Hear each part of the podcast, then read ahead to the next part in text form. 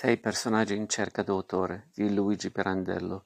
I personaggi della commedia d'affare: il padre, la madre, la figliastra, il figlio, il giovinetto, la bambina. Questi ultimi due non parlano, poi evocata Madama Apache. Gli autori della compagnia, il direttore capocomico, la prima attrice, il primo attore, la seconda donna, l'attrice giovane, l'attor giovane, altri attori e attrici, il direttore di scena, il suggeritore, il trovarobe, il macchinista, il segretario del capocomico, l'usciere del teatro, apparatori e servi di scena. Di giorno, su un palcoscenico di teatro di prosa. Nota bene, la com- commedia non ha atti né scene.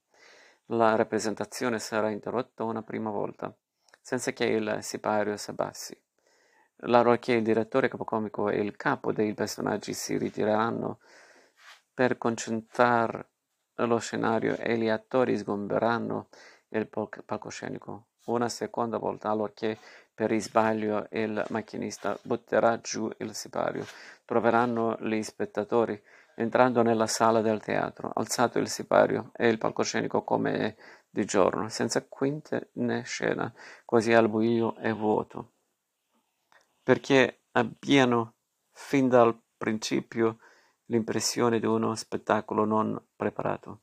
Due scalette, una a destra e una all'altra a sinistra, metteranno in comunica- comunicazione il palcoscenico con la sala. Sul palcoscenico il cupolino del suggeritore, messo da parte accanto alla buca. D'altra parte, sul davanti, un tavolino e una poltrona con spalliera voltata verso il pubblico per il direttore capocomico, altri due tavolini, uno più grande, uno più piccolo, con parecchie sedie attorno messi lì sul davanti per averli pronti. A un bisogno, per la prova, altre sedie qua e lì, a destra e a sinistra, per gli attori e un pianoforte in fondo, da un lato quasi nascosto, spenti i lumi nella sala. Si vedrà entrare dalla porta del palcoscenico il macchinista in camiciotto turchino e sacca appesa alla cintola, prendere da un angolo in fondo alcuni assi da attrezzatura, disporli sul davanti e mettersi in ginocchio e inchiodarli. Alle martellate accorrerà dalla parte dei camerini il direttore di scena. Il direttore di scena... Oh, che fai? Il macchinista: Che faccio? Inchiodo. Il direttore di scena: A quest'ora? Guarderà l'orologio. Sono già le dieci e mezzo. A momenti sarà qui il direttore per la prova. Il macchinista: Ma dico, dovrò avere anche io il mio tempo per lavorare. Il direttore di scena: L'avrai, ma non ora. Il macchinista: E quando? Il direttore di scena: Quando non sarà più l'ora della prova. Su, su, portati via tutto e lasciami disporre la scena per il secondo atto del gioco delle parti. Il macchinista sbuffando, borbottando, raccatterà gli assi e andrà via. Intanto dalla parte del palcoscenico cominceranno a venire gli attori della campa- compagnia, uomini e donne, primo uno, poi un altro, poi due insieme, a piacere, nove o dieci quanti si suppone che debbano prender parte alle prove della commedia di prenderlo il gioco delle parti, segnata all'ordine del giorno. Entreranno, saluteranno il direttore di scena e si saluteranno tra loro augurandosi il buon giorno. Alcuni si avvieranno ai loro camerini, altri, fra cui il suggeritore che avrà il copione arrotolato sotto il braccio, si fermeranno sul palcoscenico in attesa del direttore per cominciare la prova.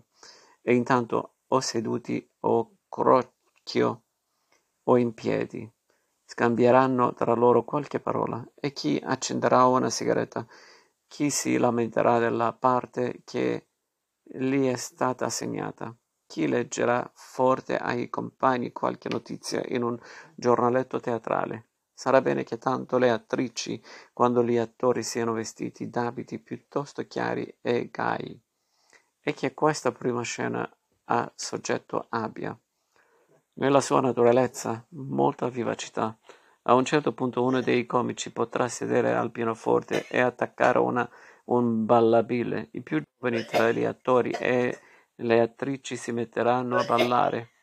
Il direttore di scena, battendo le mani per richiamarli alla disciplina.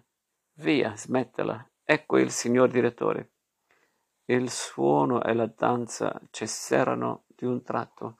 Gli attori si volteranno a guardare verso la sala del teatro dalla cui porta si vedrà entrare il direttore capocomico, il quale, col cappello duro in capo, il bastone sotto il braccio e un grosso sigaro in bocca, attraversa il corridoio tra le poltrone e, salutato dai comici, salirà per una delle due scalette sul palcoscenico.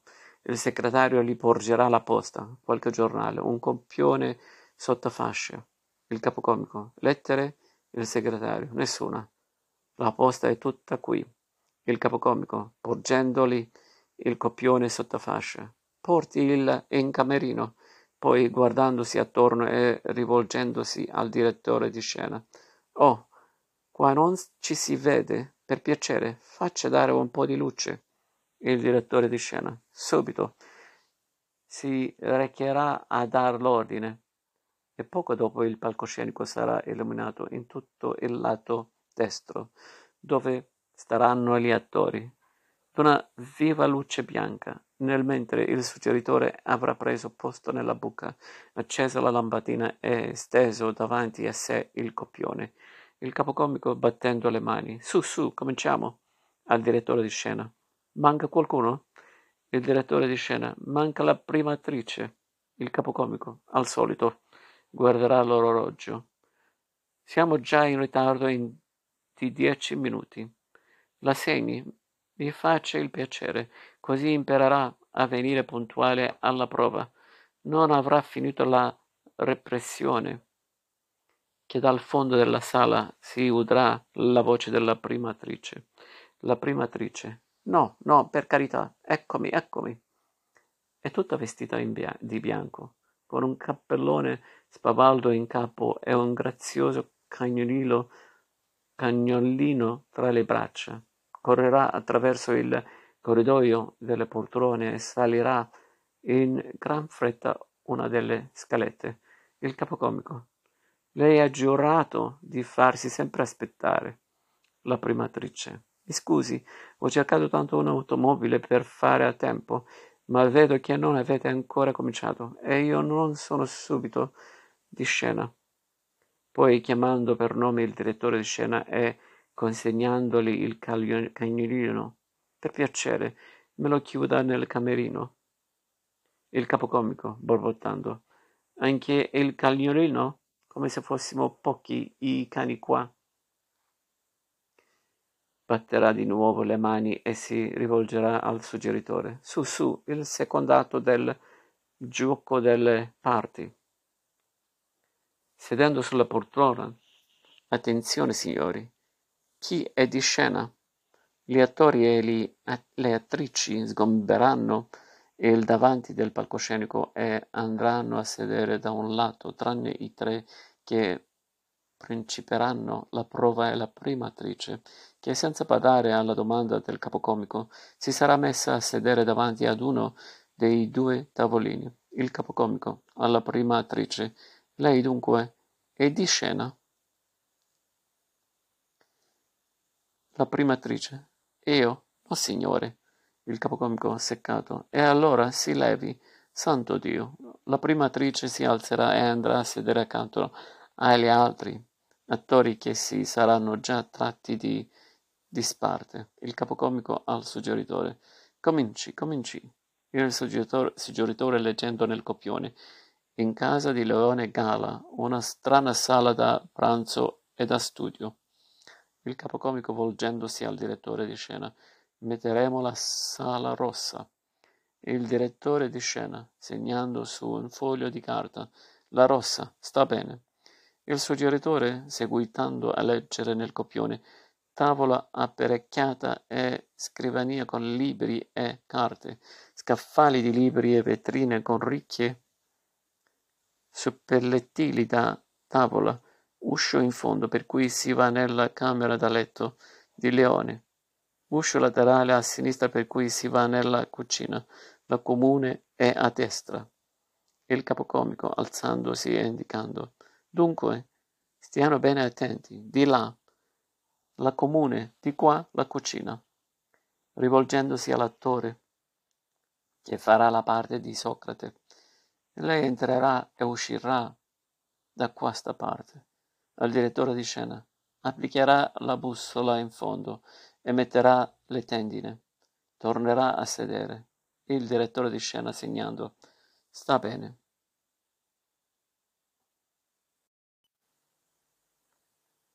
Il suggeritore leggendo. Scena prima. Leone Galla. Guido Venanzi. Filippo detto Socrate. Al capocomico. Devo leggere anche la didascalia? Il capocomico. Ma sì, sì, gliel'ho detto cento volte. Il suggeritore leggendo. A levarsi dalla tela Leone Gala con berretto da, da cuoco e grembiule e intento a sbattere con un mestolino di legno un uovo in una ciotola. Filippo ne sbatte un altro, parato anche lui da cuoco.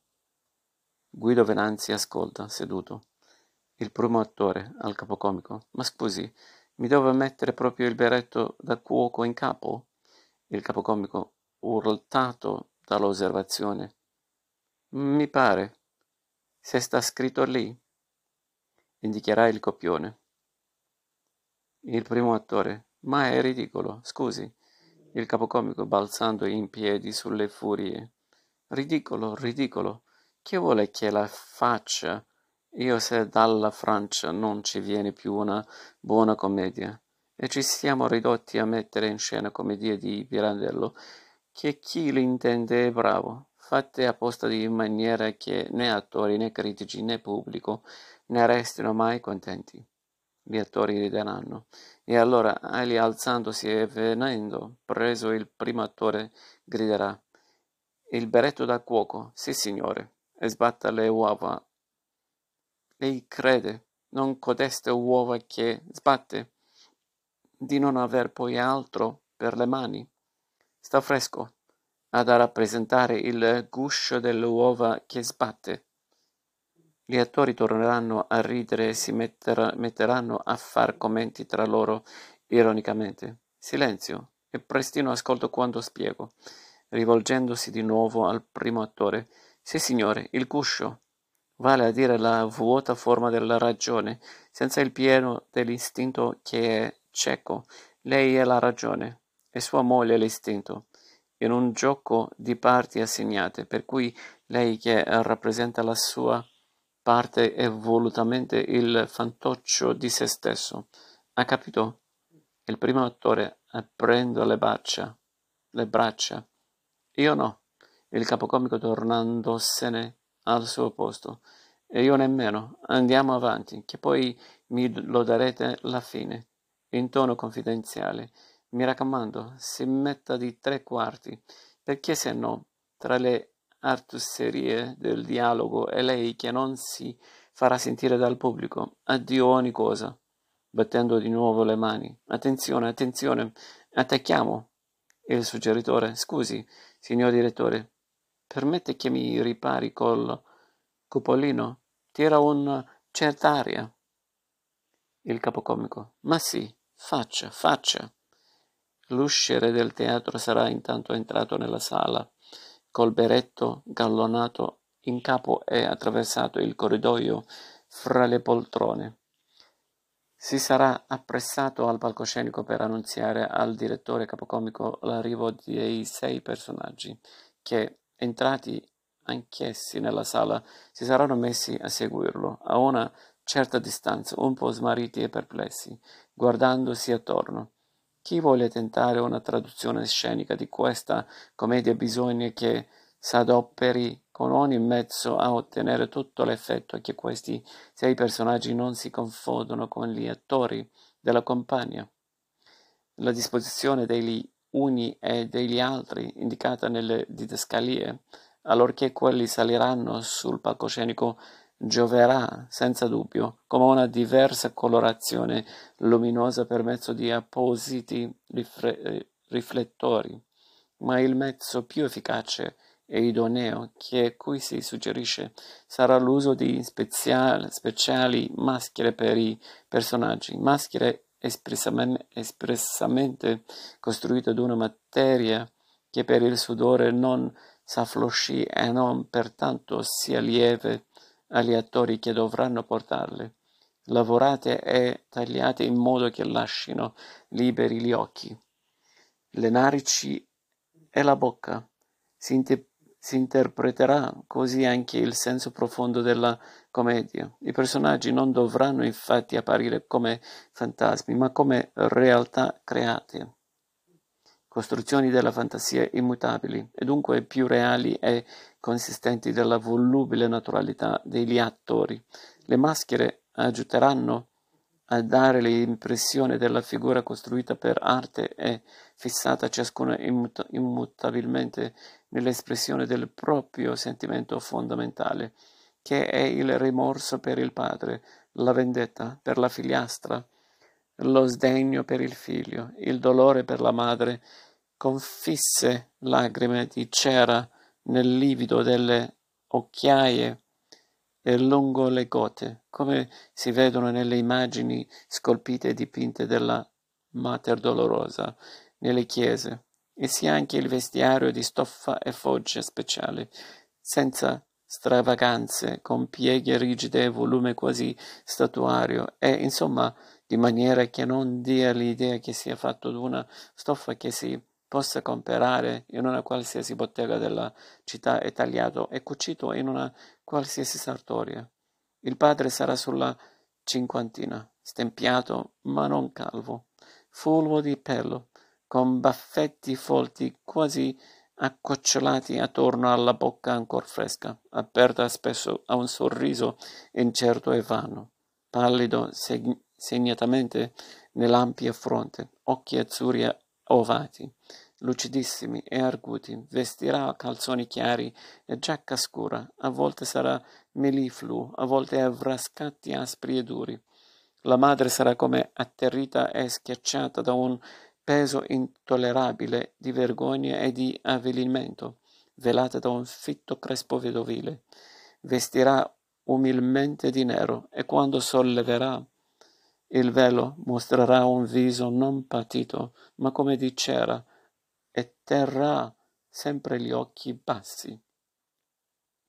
La figliastra di diciotto anni sarà spavalda, quasi impudente, bellissima, vestirà a lutto anche lei, ma con vistosa eleganza, mostrerà dispetto per l'aria timida, afflitta e quasi smarrita del fratellino, squallido giovinetto di quattordici anni, vestito anch'egli di nero, e una vivace tenerezza, invece per la sorellina, bambina di circa quattro anni, vestita di bianco con una faccia di seta nera alla vita. Il figlio, di ventidue anni, alto quasi irrigidito, in un contenuto sdegno per il padre e in un'accigliata indifferenza per la madre. Porterà un sopra- soprabito viola e una lunga fascia verde girata attorno al collo. L'usciere, col berretto in mano. Scusi, signor commendatore. Il capocomico, di scatto, sgarbato. Che altro c'è? L'usciere, timidamente. Ci sono qua certi signori che chiedono di lei. Il capocomico e gli attori si volteranno stupiti a guardare dal palcoscenico giù nella sala. Il capocomico di nuovo sulle furie. Ma io qua provo. E sapete bene che durante la prova non deve passare nessuno, rivolgendosi in fondo. Chi sono loro signori? Che cosa vogliono? Il padre, facendosi avanti, seguito dagli altri fino a una delle due scalette. Siamo qua in cerca di un autore. Il capocomico, frastordito e irato. Di un autore? Che autore? Il padre. D'uno qualunque, signore. Il capocomico. Ma qui non c'è nessun autore, perché non abbiamo in prova nessuna commedia nuova. La figliastra, con gaia vivacità, salendo di furia la scaletta. Tanto meglio, tanto meglio. Allora, signore, potremmo essere noi la loro commedia nuova. Qualcuno degli attori, fra i vivaci commenti e le risate degli altri. Oh, senti, senti. Il padre seguendo sul palcoscenico la figliastra. Già, ma se non c'è l'autore? Al comico, tranne che non voglia esser lei. La madre, con la bambina per mano, e il giovinetto saliranno i primi scalini della scaletta resteranno lì in attesa. Il figlio resterà sotto, scontroso. Il capocomico, Lor signori vogliono scherzare? Il padre, no. Che dice mai, signore? Le portiamo al contrario un dramma doloroso. La figliastra, e potremmo essere la sua fortuna. Il capocomico, ma mi facciano il piacere d'andar via, che non abbiamo tempo da perdere coi pazzi. Il padre, ferito e mellifluo. O signore, lei sa bene che la vita è piena di infinite assurdità, le quali sfacciatamente non hanno neppure bisogno di parere verosimili, perché sono vere. Il capocomico, ma che diavolo dice?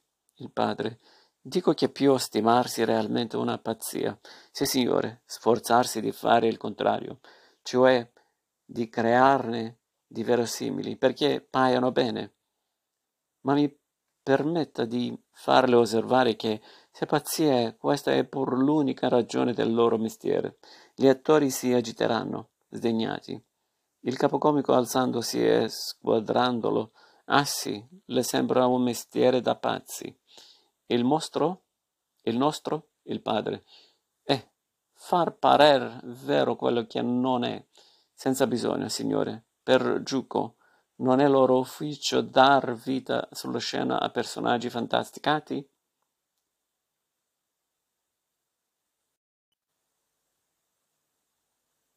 Il capocomico, subito facendosi voce dello sdegno crescente dei suoi attori. Ma io la prego di credere che la professione del comico, caro signore, è una nobilissima professione. Se oggi come oggi i signori commediografi nuovi ci danno da rappresentare stolide commedie fantocci invece di uomini, sappi che è nostro vanto aver dato vita, qua, su queste tavole, a opere immortali. Gli attori soddisfatti approveranno e applaudiranno il loro capocomico, il padre, interrompendo e incalzando con foga. Ecco, benissimo, a esseri vivi, più vivi di quelli che respira- respirano e vestono panni, meno reali forse, ma più veri. Siamo dello stessissimo parere. Gli attori si guardano tra loro, sbalorditi. Il direttore, ma come? Se prima diceva. Il padre, no, scusi, per lei dicevo, signore, che ci ha gridato di non aver tempo da perdere coi pazzi mentre nessuno meglio di lei può sapere che la natura si serve da strumento della fantasia umana per proseguire più alta la sua opera di creazione. Il capocomico sta bene, sta bene, ma che cosa vuol concludere con questo? Il padre, niente signore, dimostrarle che si nasce alla vita di, in tanti modi, in tante forme, albero o sasso, acqua o farfalla o donna, e che si nasce anche personaggi, il capocomico con finto ironico stupore. E lei, con codesti signori attorno, è nato personaggio? Il padre, appunto, signore, e vivi, come, ve- come ci vede? Il capocomico e gli attori scoppieranno a ridere, come per una burla.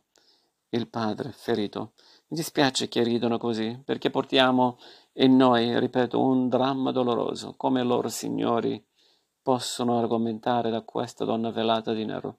Così dicendo porgerà la mano alla madre per aiutarla a salire gli ultimi scalini e, seguitando a tenerla per mano, la condurrà con una certa tragica solennità dall'altra parte del palcoscenico, che si illuminerà subito di una fantastica luce. La bambina e il giovinetto seguiranno la madre, poi il figlio, che si terrà discosto, in fondo poi la figliastra che s'apparterà, anche lei su davanti, appoggiata all'arcoscenico, gli attori, prima stupefatti, poi ammirati di questa evoluzione, scoppieranno in applausi come per uno spettacolo che sia stato loro offerto. Il capocomico prima sbalordito, poi sdegnato. Ma via, facciano silenzio. Poi rivolgendosi ai personaggi. E loro si levino, sgombrino di qua, al direttore di scena. Per Dio, faccia sgombrare.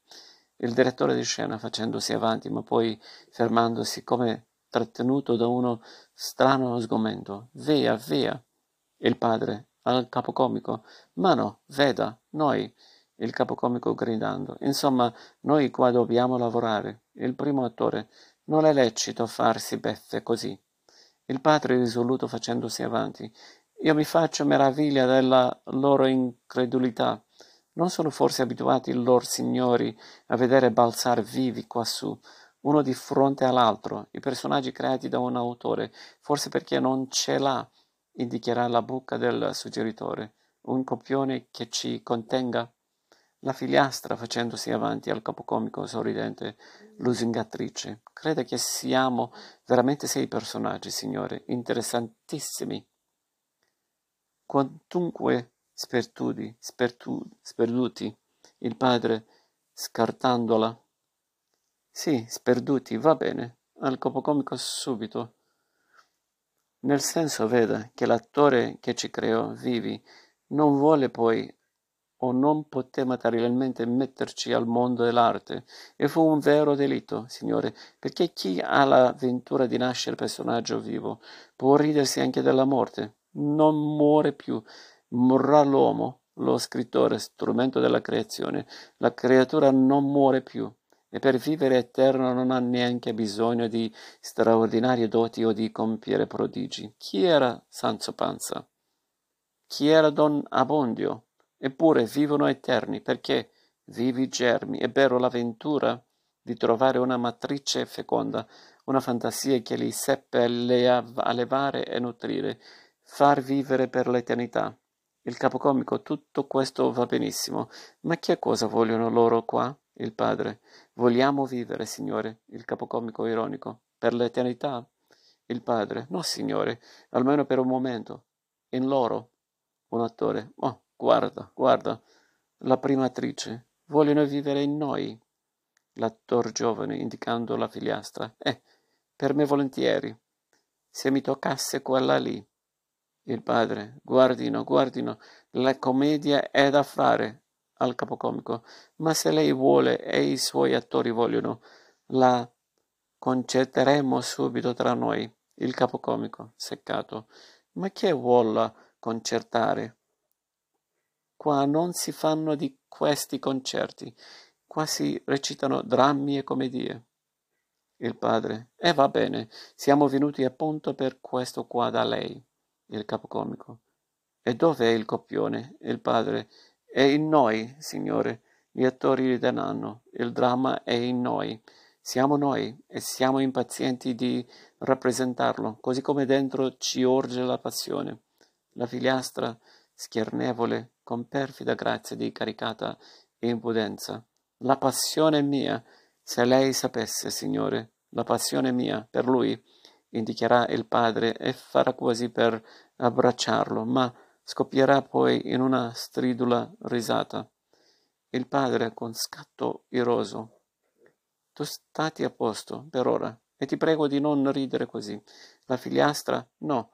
E allora mi permettano, benché orfana da appena due mesi, stiano a vedere loro signori come canto e come danzo accennerà con malizia il Prenzgarde Chu Tin Chu di Dave Stamper ridotto a foxtrot o one step, lento da Francis Salabert. La prima strofa, accompagnandola con passo di danza. Les Chinois sont un peuple malin, de Shanghai, Pékin, ils ont mis des écritures partout, prenez garde, Chu Chin Chu. Gli attori, segnatamente i giovani, mentre ella canterà e ballerà, come attratti da un fascino strano, si muoveranno verso lei e leveranno appena le mani quasi a ghermirla. Ella sfuggirà e quando gli attori scoppieranno in applausi resterà alla riprensione del capocomico come astratta e lontana. gli attori e le attrici ridendo e applaudendo. Bene, brava, benissimo. Il capocomico erato, silenzioso. Si credono forse in un caffè, concerto? Tirandosi un po' in disparte il padre con una certa costernazione. Ma dica un po', è pazza? Il padre, no, che pazza, è peggio. La figliastra subito accorge, accorrendo al capocomico.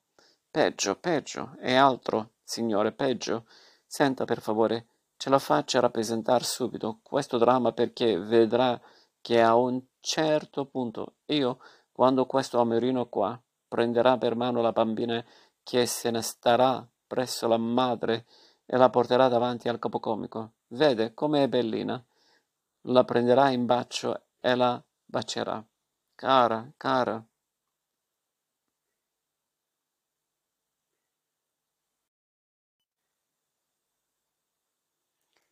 La rimetterà a terra e aggiungerà, quasi senza volere, commossa. Ebbene, quando questo marino qua, Dio la toglierà d'improvviso e quella povera madre, e questo imbecillino qua, spingerà avanti il giovinetto, afferrandola per una manina sgarbatamente, farà la più grossa delle corbellerie, proprio da quello stupido che è. Lo ricaccerà con una spinta verso la madre. Allora vedrà che io prenderò il volo. Sì, signore, prenderò il volo, il volo, e non mi parlo ora.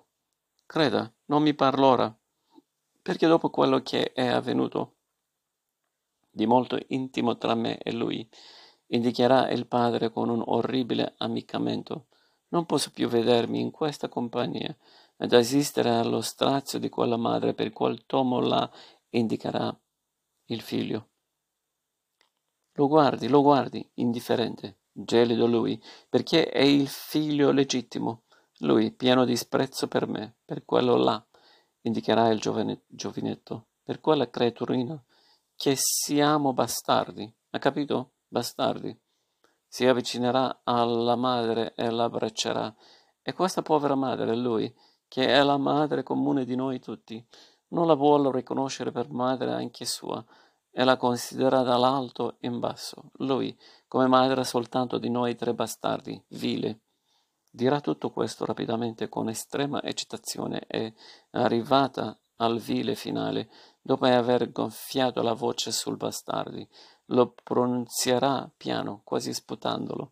La madre, con infinita angoscia, al capocomico, Signore, in nome di queste due creaturine, lo supplicò.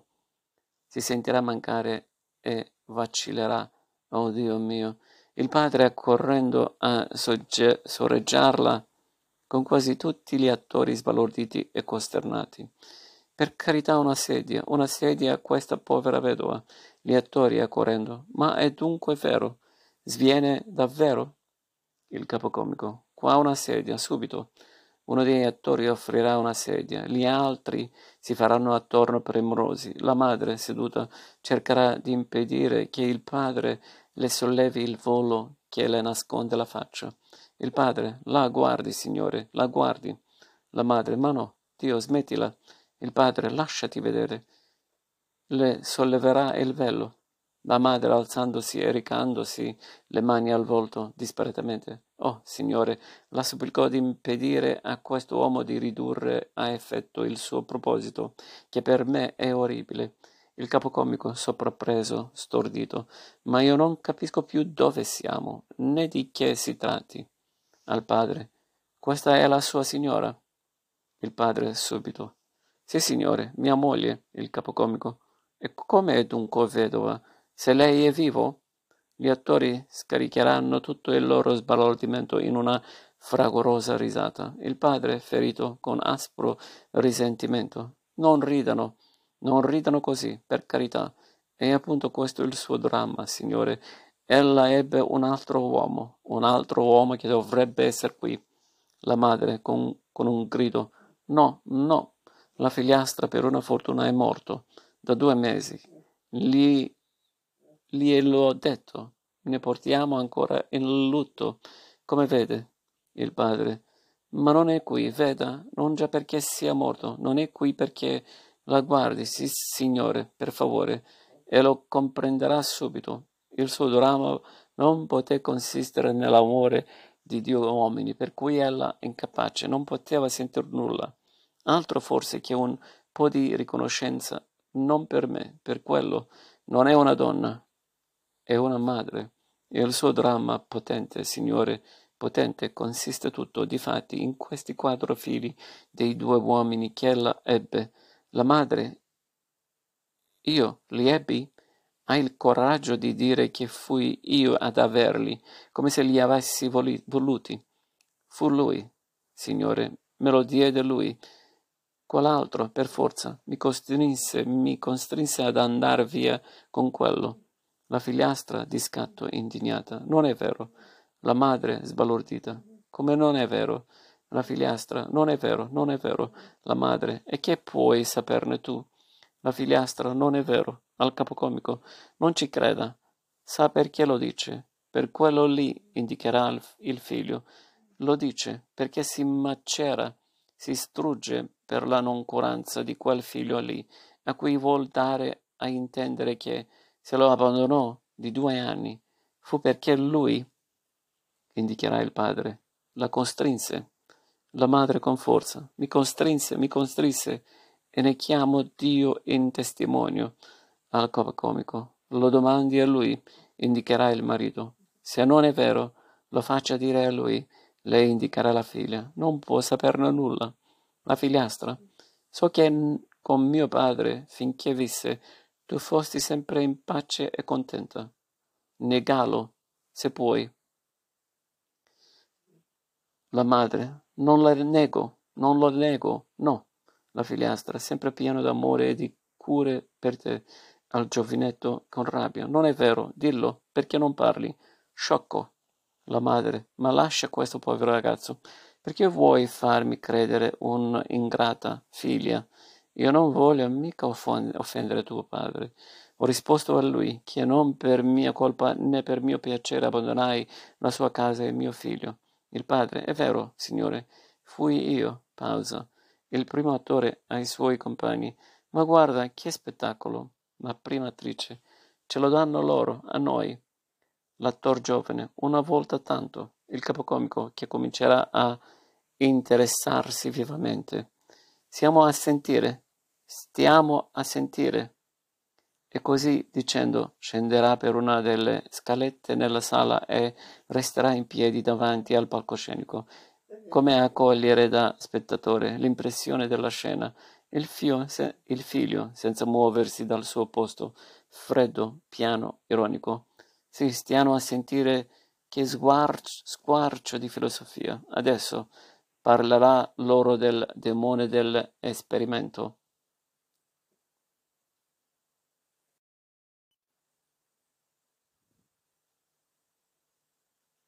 Il padre, tu sei un cinico imbecille, e te l'ho detto cento volte. Al capocomico, già nella sala. Mi deride, signore, per questa frase che ho trovato in mia scusa. Il figlio, sprezzante. Frasi. Il padre, frasi, frasi, come se non fosse il conforto di tutti, davanti a un fatto che non si spiega, davanti a un male che si consuma, trovare una parola che non dice nulla, e in cui ci si acquieta. La figliastra, anche il rimorso già, soprattutto il padre. Il rimorso, non è vero, non l'ho acquietato in me soltanto con le parole.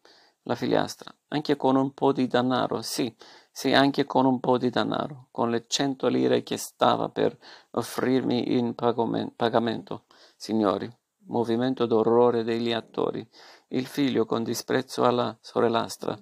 Questo è vile, la figliastra, vile, erano là, in una busta cile- cilestrina sul tavolino di Mogano, là nella retrobottega di Madama Pace. Sa, signora, signore, una di quelle madame che, con la scusa di vendere robe e manteau, metterono nei loro atelier noi ragazze povere di buona famiglia, il figlio, e s'è comperato il diritto di tiranneggiarci tutti con quelle cento lire che lui stava per pagare e che per fortuna non ebbe poi motivo, badi bene, di pagare. La figliastra, eh, ma siamo stati proprio lì, lì, sai. Scoppia a ridere.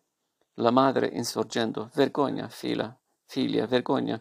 La figliastra, di scatto, vergogna, la mia vendetta, sto fremendo, signore, fremendo di viverla, quella scena, la camera, qua la vetrina dai mantelli, là, il divano letto, la specchiera, il para- paravento e davanti la finestra, quel tavolino di Mogano con la busta celestrina delle cento lire, la vedo, potrei prenderla, ma loro signori si dovrebbero voltare, non quasi nudo, non arrisisco, arrisisco più, perché arrosisce lui adesso, indicherà il padre, ma vi assicuro che era molto pallido, molto pallido in quel momento, al capo comico.